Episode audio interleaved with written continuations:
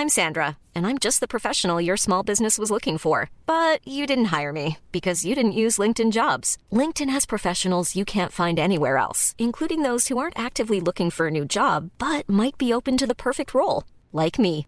In a given month, over 70% of LinkedIn users don't visit other leading job sites. So if you're not looking on LinkedIn, you'll miss out on great candidates like Sandra. Start hiring professionals like a professional. Post your free job on linkedin.com/people today.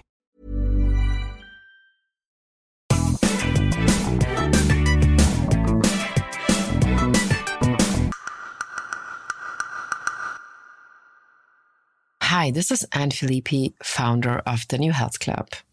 If you want to know about psychedelics as new mental health tools, you came to the right place. I talk to innovators, thought leaders, and disruptors creating the future of mental health and mental wellness. And we think that the future is already here. I think we just have to look at, at people's preferences by and large. You know, I'm not at the point where I think there should just be broad based access for psychedelics. You take it home and you do it themselves. I may get there, but I feel like it's just like a high risk, unnecessary approach right now, given the stigmas that we're trying to overcome. But I'm also not of the view that you need to have a, you know, master's level or PhD level therapist take you through an experience. But it's kind of like the analogy I was thinking about as we were kind of going through that is like rock climbing. It's like you don't need an engineer to help you like figure out a path to climb up the side of a, a cliff face probably a good idea. You know, an experienced engineer who knows knows rock climbing, you're probably going to have the best and safest experience. But someone who's done that face a lot of times is probably going to offer a good and safe experience. Maybe not the best one, maybe not the therapeutic one, but a lot better than you just trying to figure it out by yourself. Hi, and welcome to a new episode of the New Health Club Show. My guest today is Ronan Levy, and he's one of the founders of Field Trip Health in Toronto. The company's mission is to bring the world to life through psychedelics and psychedelic enhanced psychotherapy. Especially the opening of ketamine clinics in the meantime in seven locations from Toronto to Amsterdam has made Field Trip Health last year to one of the most important forces in the field. And last year, the company even went public. Ronan, a lawyer by training, is also a partner at Grassfed Ventures, a venture capital and advisory firm focused on the cannabis and biotech industries, and is chief strategy officer and member of the board of directors for Trait Biosciences Inc., a leading biotech company in the hemp and cannabis industry. It was really fun to have Ronan on the show again and catch up also because the world of psychedelics is changing every day. This time, next to ketamine, we talk about if ketamine clinics should look like Soho House. If there's something like an agnostic molecule, we talk Demi Lovato's video Dancing with the Devil, where she shows herself overdosing and addressing her addiction. We talk about the exact meaning of California sober an approach to recovery that includes drinking alcohol and smoking cannabis in moderation. And we discuss if biotech or the recreational side of psychedelics will win the race. So enjoy the show with Ronan and the birds singing in the background while we are talking. I'm very excited to have Ronan Levi is the pronunciation, right? Yeah, I, I say I say Levy, um, which confuses okay. a lot of people, but uh, okay. I, I, don't correct people too often unless they ask, so it's all good. Okay, so you you're on the show the second time, and I remember last year around a similar time, I think you were on, and I think the whole COVID situation had just started, and yeah. you were you were actually um, sitting on your ping pong table like when we were recording. That's right. Yeah. I remember that. Fortunately, my internet has gotten slightly better since then, so it okay. shouldn't be as challenging to have a conversation. Okay, good. So, but I mean, many things obviously have happened in the meantime, and it's besides your $95 million raise recently. Yep. So, but I mean, it all went I feel like since July, August last year, everything was accelerated like there's no tomorrow in this industry or ecosystem. So maybe we just start. How was your last year so far? the last year has been um, you know, incredibly intense, challenging, wonderful. It's been a, a, lot of different things. It was my birthday a couple of weeks ago, um, and I had a chance to reflect on the past year, you know, around my birthday. And I came to a place of actually great gratitude for what's happened with COVID. Um, you know, if I think about what has been really meaningful in my life since last year, it's not that COVID made it happen, but COVID enabled a lot of the conversations that I probably wouldn't have had or been too distracted to have. It brought up a lot of my issues. You know, if you think about psychedelics and how they work and forcing you to confront your issues, COVID was very psychedelic in that respect in many ways for a lot of people as well. Mm-hmm. And, and it certainly was for me. Um, and and so yeah, it's it's just been a whirlwind from the terror and fright of the beginning of the pandemic to uh, the adjustment to it to having field trip go from you know even a year ago when we first spoke really just an idea not much more than that and a, and a team to you know a functioning business we're already north of 100 employees um, our drug development program is going well. We've launched Trip. You know, so much has happened, and it's hard to believe that it's been a year. To be quite honest, um, it, it, really almost baffles me every time I think about just how quickly it, it's gone by. And I mean, besides the growth, um, what would you say is like is like the biggest change that you have experienced in yourself? As I mean, when you say that it used to be like an idea with a a little structure around it, and now it's suddenly like a a network of clinics. Uh, I mean, very soon, once people can actually go to clinics again on a regular basis, it's going to be like a, I don't know, probably even more clinics that you open. So, what would you say is the main thing that also has changed in terms of your perception of, let's say, at this point, the ketamine treatment? I mean, now since it's kind of a, you don't want to say like a, like a mass production, but I mean, it could be that it's becoming very fast, like a very normal thing to do.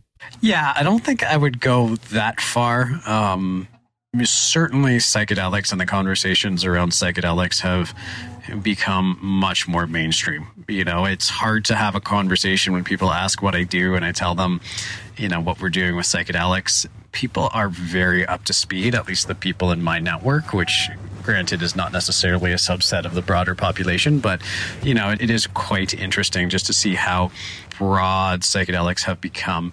Ketamine, though, as ketamine assisted therapy, I don't think it's become quite mainstream. I think adoption would probably be a bit higher than it is, but you know, costs are still a challenge. You know, that's probably one of the biggest challenges that we have to work through as a movement and an industry in psychedelics is when you are doing these therapies and they require so many labor hours from highly qualified people, cost becomes something to consider. Um, and, and so certainly we're working on that within Field Trip. We're, we're launching new programs, including group therapy programs, really all focused on trying to make it more and more accessible. So the bar isn't so high, at least until insurance coverage comes around. You know, there's just not a lot of not a lot of insurance coverage for ketamine assisted therapies right now. There is some, most people are able to get reimbursement of part of the cost, uh, mm-hmm. but it's still a significant out of pocket expense. And you know, when you're dealing with people who have treatment resistant depression or other treatment resistant mental health conditions, they're naturally suspect, right? They've tried everything, and that's why they're coming to field trip now, not exclusively, but you know, and so to ask them to spend not an insignificant amount of money. You know, it ranges from about two thousand dollars to about six thousand dollars for a course of treatment, depending on the path uh, that that you're on. It's still a lot of money if nothing else has worked, and to like take a, a leap of faith on this new treatment, which you know stay safe and, and does work extremely well for most people. But if you've tried everything else I, I, get why people would be somewhat suspect and, and a little bit hesitant to commit to such a significant expense. So i think that's one of the things that's you know our, our growth is pretty consistent with what we've modeled so i won't say it's been a challenge. Um, but I think that deep down there was kind of a hope that it would go much much much faster than than we were budgeting for. I know that the spray, also this Spravato spray, you could only get if you had, I think, tested or, or tried like I think, three antidepressants before you would be able to to get it via prescription or at least a couple of variations. But I mean, I think this is really I'm not going to say cruel, but what if you don't want to do that? If you don't want to be forced, let's say, to go through a couple of antidepressants before. I mean, honestly, I started ketamine therapy last year because I couldn't go to the Netherlands because of the traveling thing. And I mean, I'm not saying I would have had to take antidepressants. Thankfully, I never had to do that. But I mean, if I imagined I would have first go through the process of maybe taking a horrible antidepressant for a year. This is something that's, I really think a lot about this. What could be done to really accelerate the idea that people can just go straight to ketamine therapy? It's a real question, and it's a question you know we experienced when we were very active in the cannabis industry, right? You know, one of our right, medical yeah. advisors, mm-hmm. Dr. John Hanlon, um, who is an anesthesiologist and who uh, is the inaugural director of the pain management program at the University of Toronto Medical School, used to go and give talks to physicians about cannabis, which was always a third line agent, a second or a third line agent. So very much like ketamine, you had to try something else before cannabis was appropriately considered as, as a medicine in Canada, at least in Ontario. And he's like, Does this make any sense? Like, the alternative is opioids, which we know don't work for a long time and have a high risk of death. Mm-hmm. Cannabis, we don't have as much evidence of its efficacy, but we know that there's very little risk associated with it. Like, aren't we stacking it the wrong way? Aren't we putting, you know, the dangerous stuff up front and the safer stuff up back? Shouldn't it be reversed?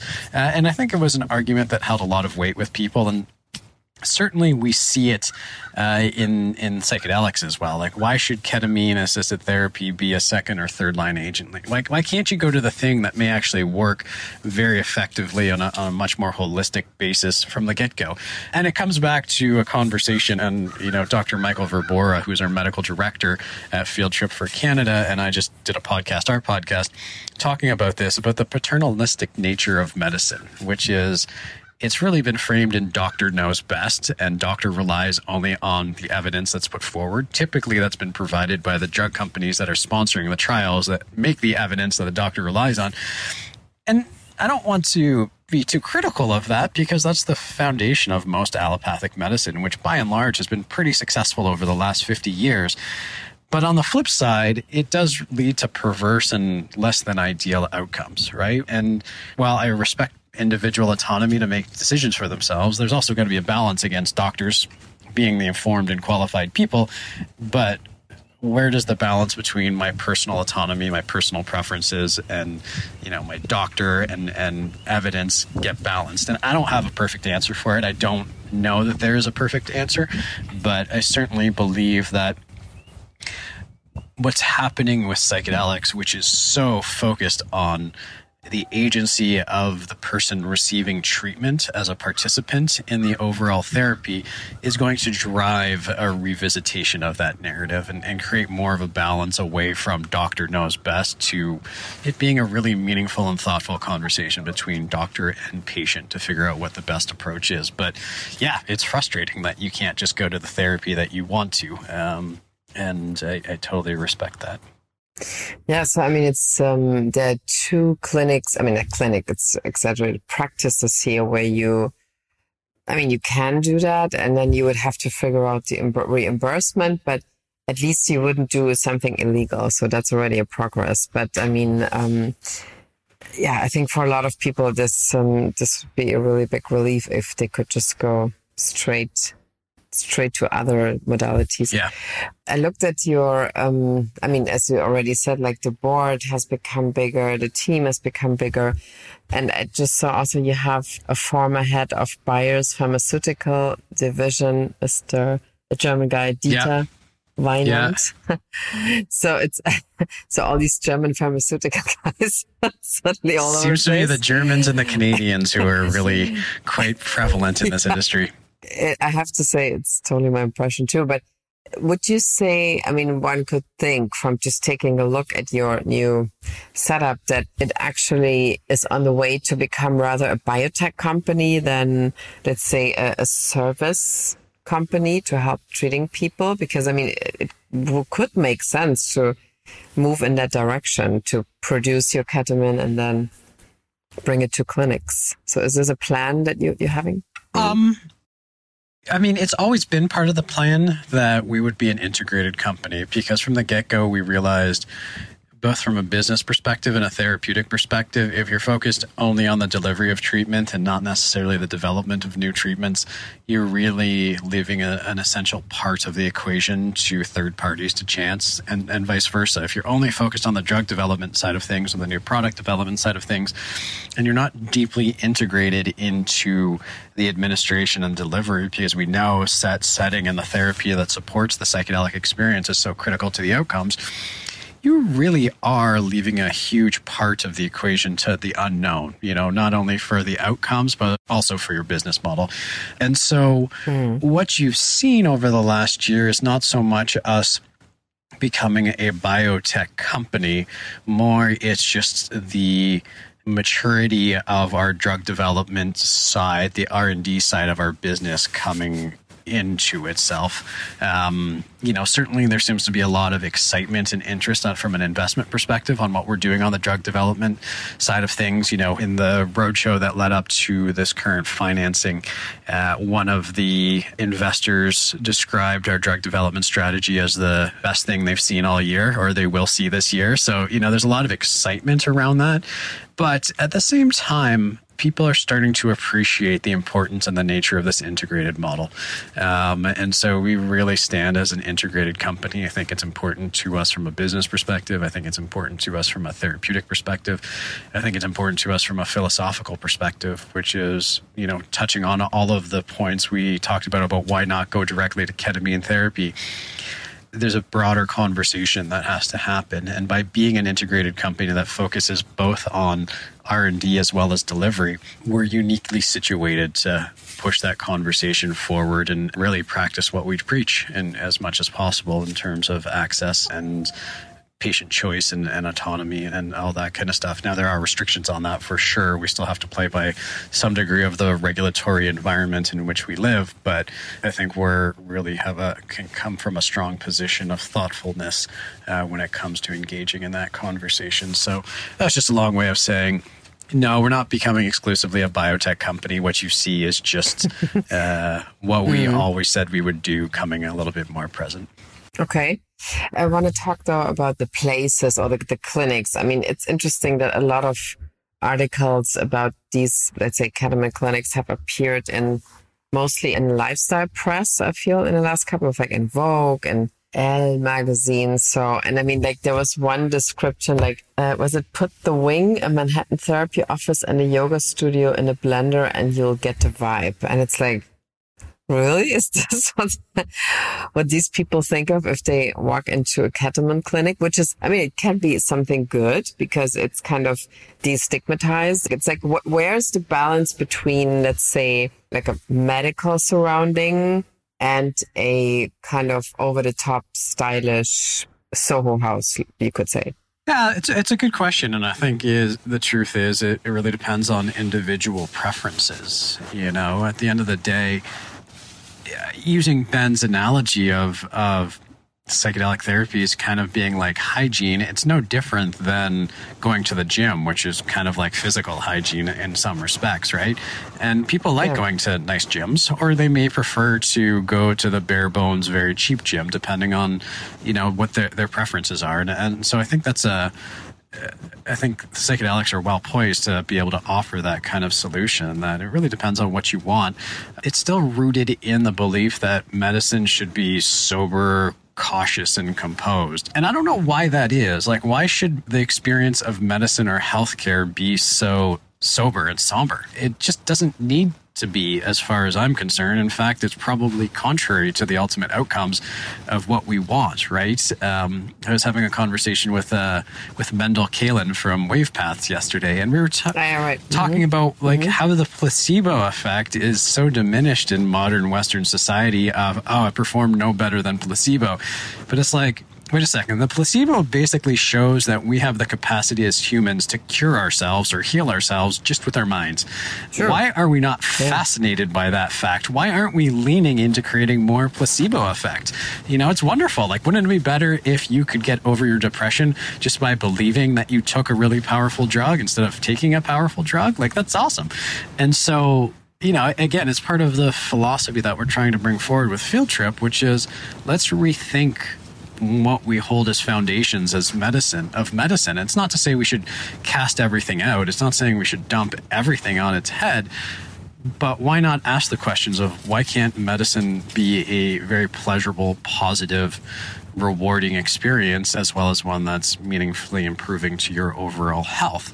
And so going back to your question of where the balance is is it's really where everybody wants it to be. But what doesn't exist right now by and large is medicine that makes you feel good to be alive as well as delivering good medicine. It mostly makes you not pleasant and uncomfortable while getting good medicine. So we're you know it's, just one of those things we can re-examine through this whole exercise with with psychedelics.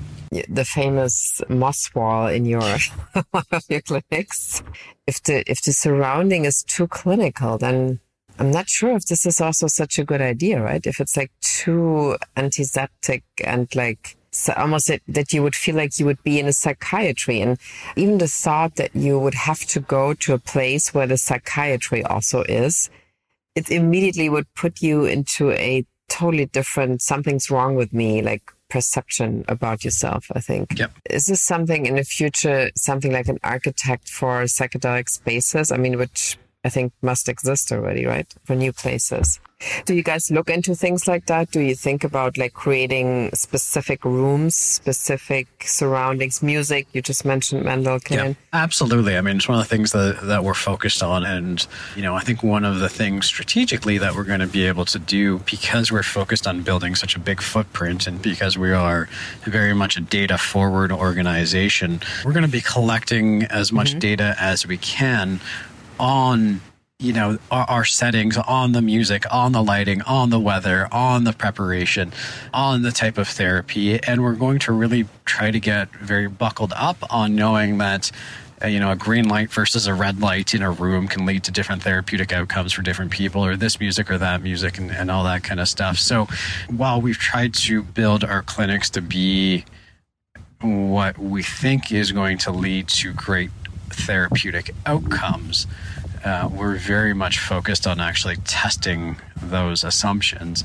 and, and seeing what works. And, and based on the data, we can start to build the locations that are going to become, I think, the de facto norm of, of what the future of psychedelic medicine looks like. Okay. Last time in our conversation, I thought it was really interesting that we talked a lot about the language around kind of, let's say, mental health. Like, and I remember, like you said, which I really thought was a, such a great thing to say that the expression of somebody is crazy should basically disappear or should be kind of not part of a description anymore with somebody maybe dealing with a mental health issue because as we realized everybody of us last year has become crazy. so, or at least moments of craziness. It's funny because today I saw a video of Demi Lovato where she really, the video is, I mean, I don't know the, the song anymore, but it's really like her showing herself how she overdosed in the hospital with all the medical stuff in her face. And basically the song is really just saying, um, yeah, I think I can handle my addiction, but I can't. And I was like, wow, is this just an impression or has this since a year increased that there's a total openness suddenly about this? I think certainly there's a, an openness about this. You know, I think, I mean, certainly the pandemic has enabled all of us to embrace our own inner weird, right? Like when you don't see other people, when you don't leave the house and you're only, for many people, just this yeah. view, uh, you have a lot more liberty, right? Like uh-huh. it's, it's always about what, you know, what do people do when people aren't looking? Um, and I think all of us had a lot of time to like indulge in that, and and we've been pushed by virtue of life circumstances over the last year to understand ourselves better and what matters to us, and and you know. I, for some people, it's been a very positive and healthy experience. For other people, it's been a very traumatic and challenging experience. Um, but it's been a learning experience for all of us. And I think what will come out of uh, this for everybody is an appreciation for life and appreciation for those people around you you know, we've all collectively experienced something very similar over the last year. And so I think there's going to be a level of compassion that comes out of that. And, you know, I think the psychedelic conversation is helping it. I think a lot of things are just transpiring right now that are making it okay to not be okay. Or I think more accurately, making it okay to just be who you are, where you are. Um, and have compassion for it. I, I, probably mentioned this quote from Tom Robbins, but you know he says there's no such thing as a weird person. Some people just need more understanding, and yeah, uh, you know I think more and more we're getting to that place. Um, uh, ironically, I find like within the psychedelic community, that's true to an extent, but it's also very not true to an extent that, you know, there's a certain level of rules you have to play by if you're going to be part of the psychedelic community. And if you don't adopt them, then you're a pariah. Uh, and I, I've truthfully found that challenging to navigate because it seems entirely inconsistent with what I think the value of psychedelic therapies are supposed to breed. But you know, well, I'm also trying to be compassionate about it and being like, what's what's driving that perspective? Why are people so so afraid and so resistant to change, uh, and and trying to lean into that? So instead of judging, I understand, you know, with greater depth what's going on. Can you name one of these rules that you feel that's a rule, what you have to apply, or that what you should engage in something? I presented at a conference um, last year, and someone called me uh, to warn me that someone on the panel with me worked for this company, and you know I shouldn't trust them, and uh, I should be very careful, and I should think about not being on the panel at all. Um, mm. And you know, it just. I appreciate the concern she was expressing. I do believe, you know, in part it was trying to act in what she thinks to be the best interests of you know field trip and myself. I think part of it was fueled by previous experiences and, and probably having a bit of a vendetta. But it just kind of surprised me being like why aren't we open-minded? And so you know, even though I've been criticized by some people on social media for certain views that I've held, you know, I've tried, I haven't been perfect, but I have generally tried to reach out to them and say, like, hey, what's going on here? Why are we having this conversation? Why do you take this perspective? Why are you seemingly attacking me? And I've had some very insightful conversations with people. And out of those conversations, A, I developed a healthy and, and good amount of respect for them, which is they have fair perspectives. I may disagree with it, but it doesn't mean they're wrong. It just means we see the world differently. But what also came out of that is that like bridge of compassion and understanding of knowing that even though it feels like it may be a cheap shot or unfair, they're generally motivated by the same things I'm motivated by for trying to create a better world, for trying to go about it a certain way. And I may not agree with the approach, but it gave me a much greater respect for what they're doing and that we're actually all in this together. Um, we're just going about it different ways. And, and so, um, so yeah so that's just like an example one instance of it. You know another one for example was you know something that was said in a podcast got reported in a psychedelic newsletter and it was taken out of context right? And it made me look bad and that's fine. I mean if you want to make judgment on me for that perspective i don't know that you should be judging people but be that as it may if you want to take that perspective at least give me the opportunity to clarify what was intended um, instead of publishing a newsletter about it without actually getting my side of the story.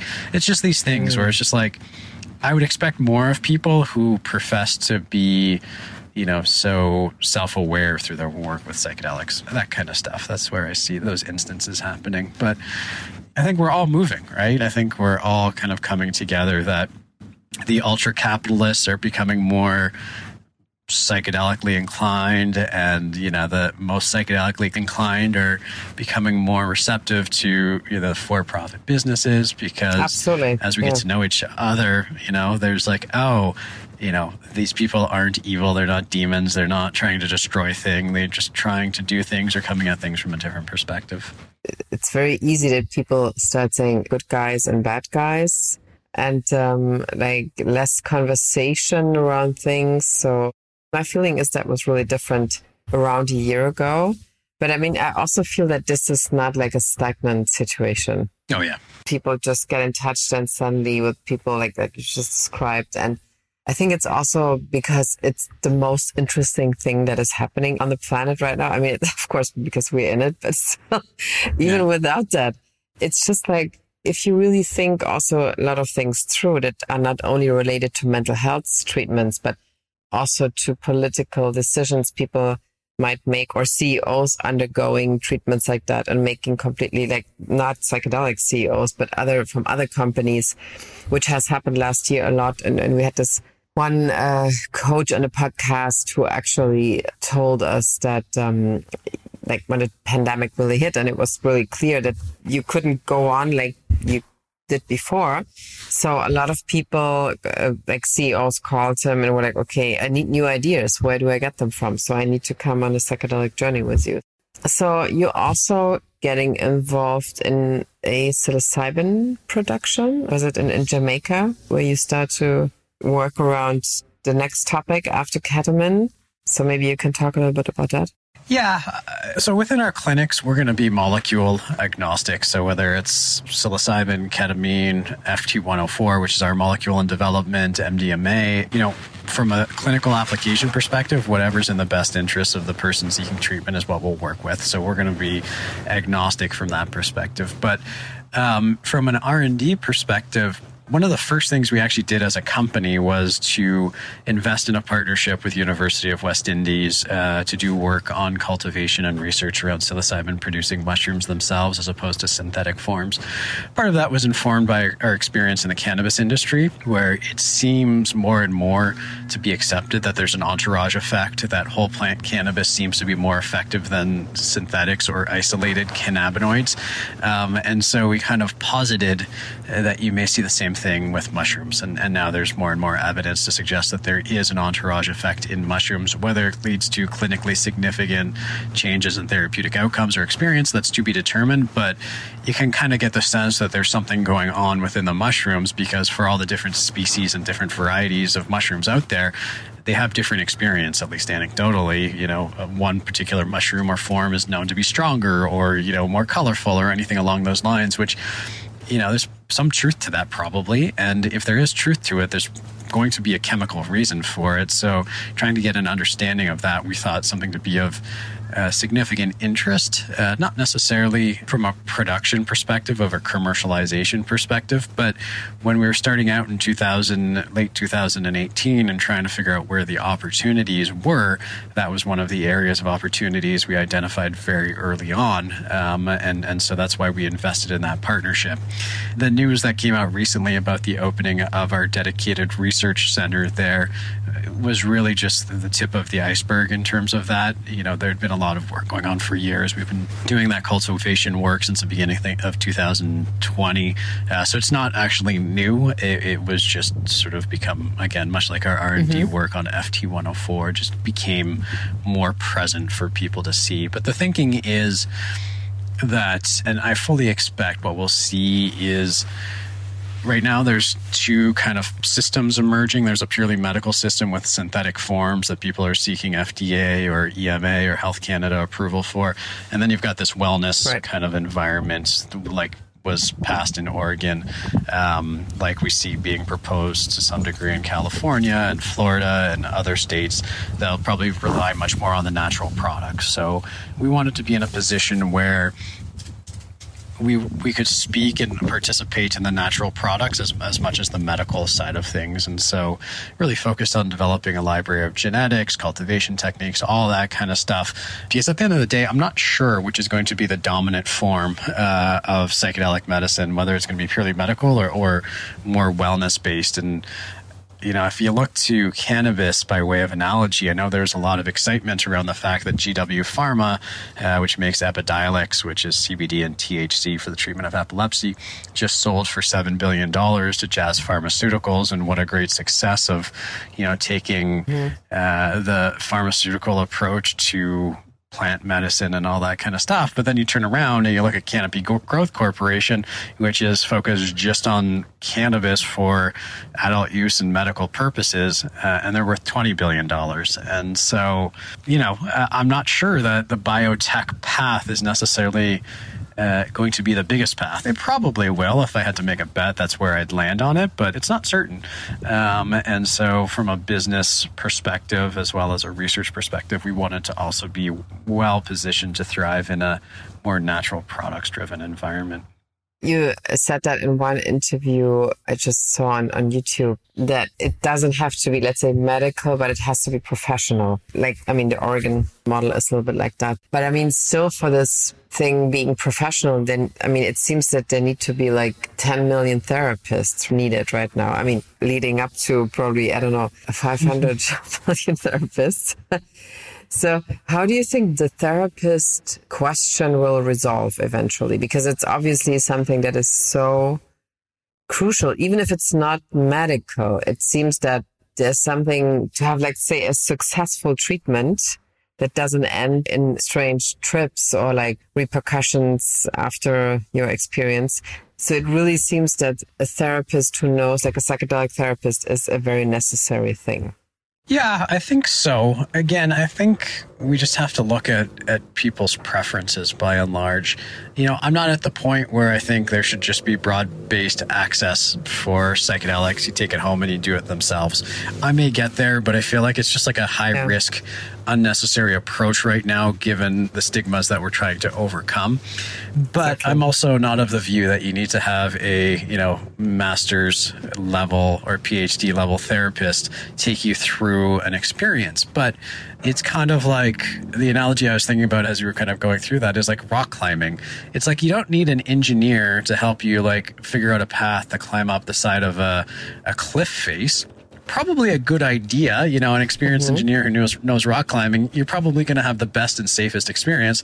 But someone who's done that face a lot of times is probably going to offer a good and safe experience. Maybe not the best one, maybe not the therapeutic one, but a lot better than you're just trying to figure it out by yourself, right? And so I think there's plenty of scope for all of that to be included. That if you're looking for truly therapeutic medical need, you know, there's certain qualifications and education degrees and credentials.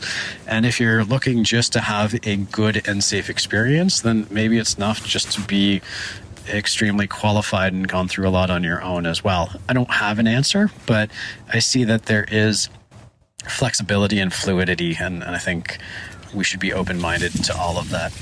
Yeah, I mean, it seems also that, let's say, a younger generation, for example, the one that DoubleBlind caters to so well, they already have a very different understanding of, I mean, I don't want to say using psychedelics, but just getting to know psychedelics, I would say.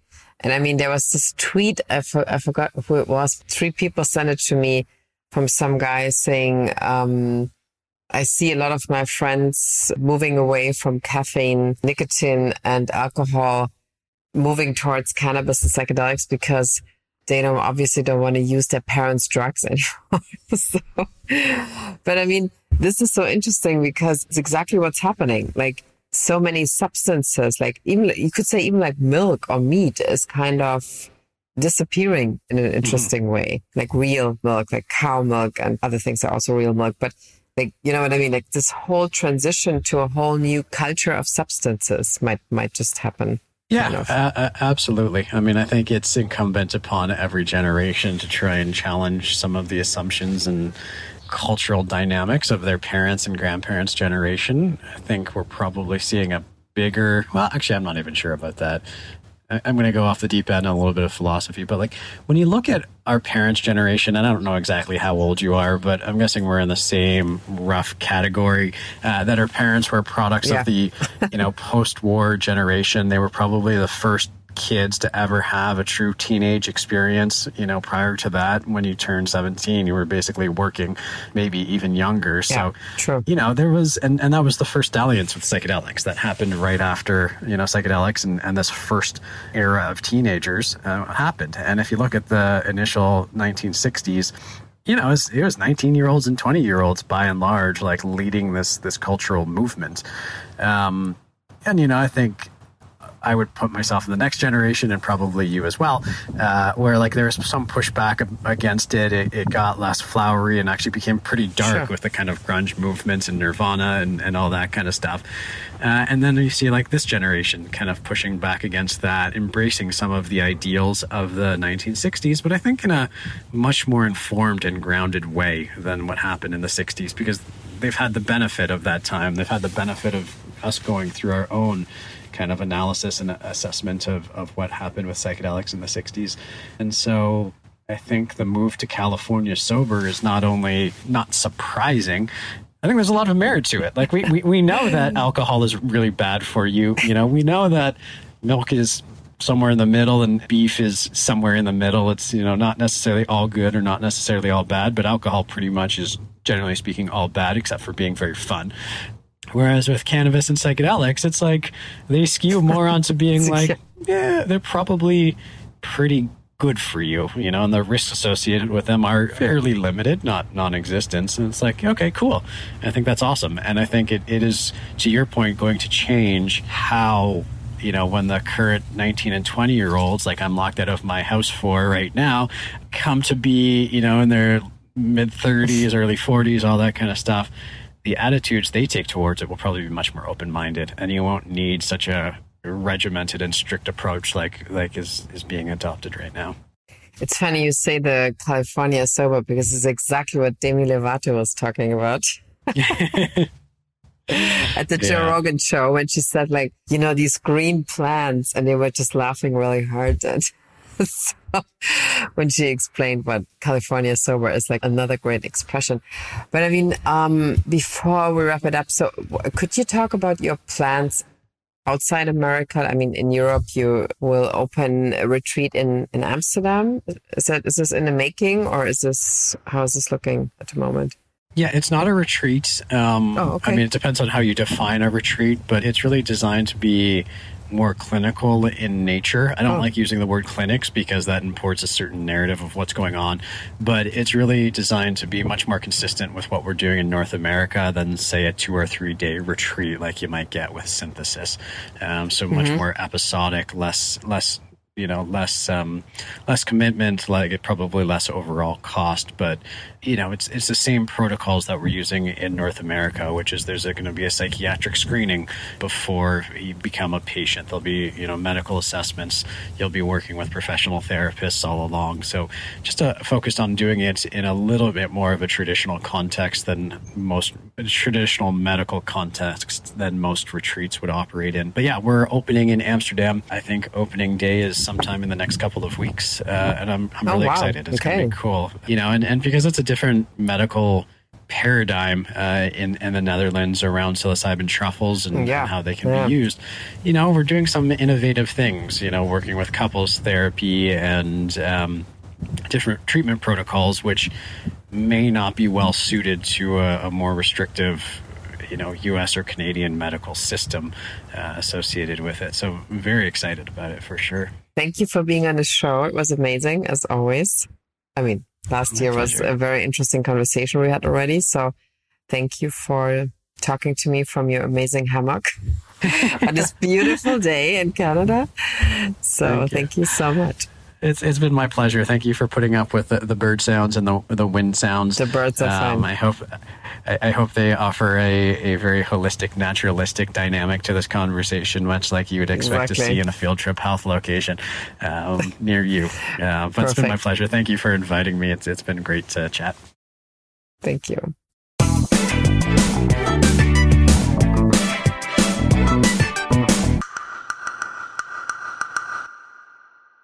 We hope you enjoyed this episode of the New Health Club Show, and please follow us on Twitter, Instagram, Facebook, or if you would like to sign up for our newsletter, please go to www.thenewhealthclub.de and subscribe to the newsletter.